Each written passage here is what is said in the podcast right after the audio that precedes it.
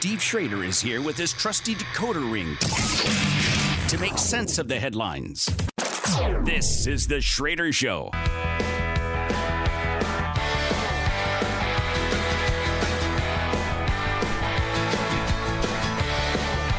Welcome back to the Schroeder Show. I am your host, Steve Schroeder, with Shannon, of course. Uh, can't do it without her. So now, Tuesday, so next Tuesday, the 27th, we're going to be doing a podcast. And one of the topics is going to be this, there's an article, and it was in Real Clear Politics. It's written by Frank uh, Miele. And I don't know a whole lot of, of about Frank, but here's here's what I can tell you. Frank is a retired editor of the Daily Inter Lake in uh, Kalispell, Montana. He is a column.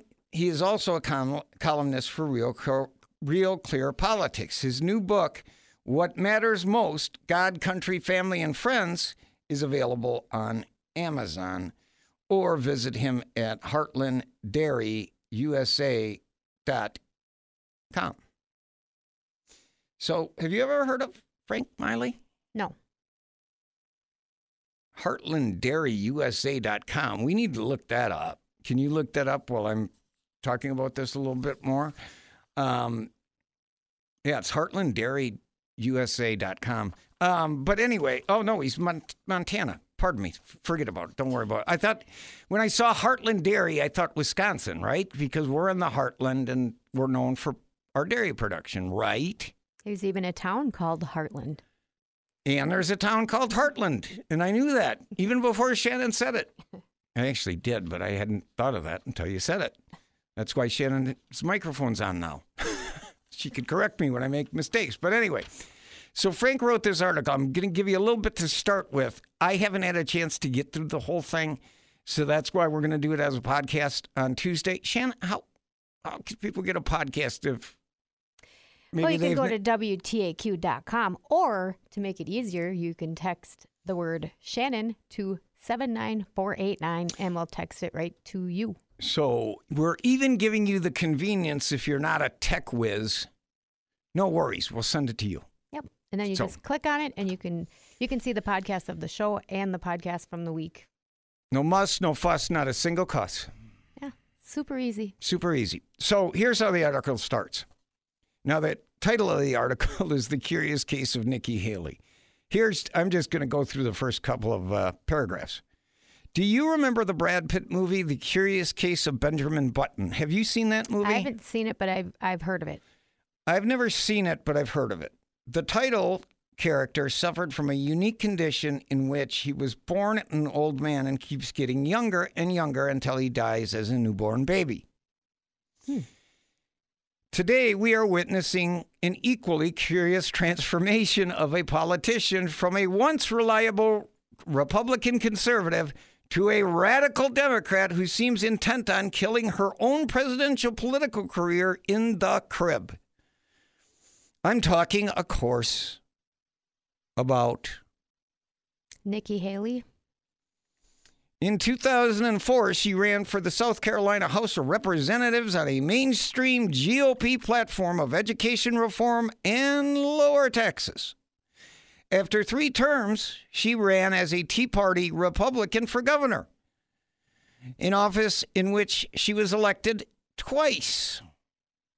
By the end of her tenure, she had sought to position herself as a moderate, perhaps with an eye on higher office. In 2017, she was named U.S. Ambassador to the United Nations by Pres- President Donald Trump and served in that capacity until the end of 2018. So far, so good. You have to wonder, though, why Trump ever appointed her when she suggested before the 2016 election that Trump would never, quote, disavow, end quote, the racist KKK. That's as much as the article as I'm going to give you. But I will say this there's a lot more in it, and he's absolutely right. Right, Shannon? Yeah. She is out there making a total fool of herself. I don't know why. Why? Why is she doing that? that's the question. I, you know, I don't know why. I do know that we weren't paying attention to her. We didn't pay. We didn't pay attention to her political rise until she became governor of South Carolina. And remember, she was the one that took uh, the Confederate flag down in South Carolina. Now, for those of you who agree with that, look, I'm not defending slavery, never would. Again, I'm not the racist. However, the Confederate flag is a part of the South's history. You don't just erase history, you don't just erase the Civil War, right? You acknowledge it and then get over it, right? Yeah, Like, exactly. I get it's a flag that black people don't like. I get it. It's not everywhere. Right? It was just in some of the capitals in the South. No, that didn't mean the South was rising up again to the fact. It just means what it means. So we'll be doing that on Tuesday. So just FYI for upcoming podcasts. Now, I want to get to cut one because this is Jacqui Heinrichs and the clowns at Fox and Friends.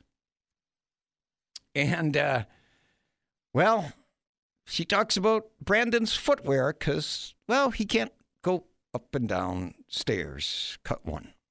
Recently, the president and the White House have been trying to sort of play off the president's age as an asset and play up his experience. Uh, but when he was boarding Air Force One to head to California at Joint Base Andrews, he had a little bit of a stumble on the stairs, uh, heading up heading up the stairs onto Air Force One, and he was wearing these dress shoes that we haven't seen him in as much recently. They've been putting him in sneakers uh, because we had noticed that every time he's wearing the dress shoes seems to be when he is having issues on the stairs.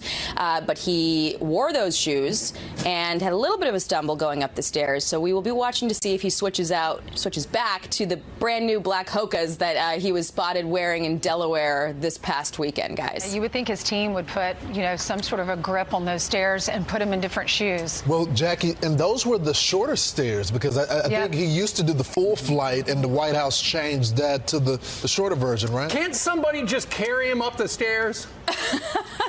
I think that's an image that no one wants to see. Um, but you know, typically they have him in the the Cole Haan sneakers. They're like dress sneakers, and Yeah. I mean, let's be honest, a lot of people wear those, including on the Hill. They're they're more comfortable. But you know, the president, especially when he's going to events, uh, likes to wear dress shoes. And seeing him in the the Cole Haans has been sort of a recent development in the last six months. But for whatever reason, ditched the dress shoes yesterday and had a slight stumble. I wouldn't say it's the worst of what we've seen, uh, but but there's a heightened awareness whenever Right. anything like this happens, guys. Well, he is 40 times two, uh, so now they're making a joke about it. 40 times 2 plus 1. Okay, indeed. Thank you so much.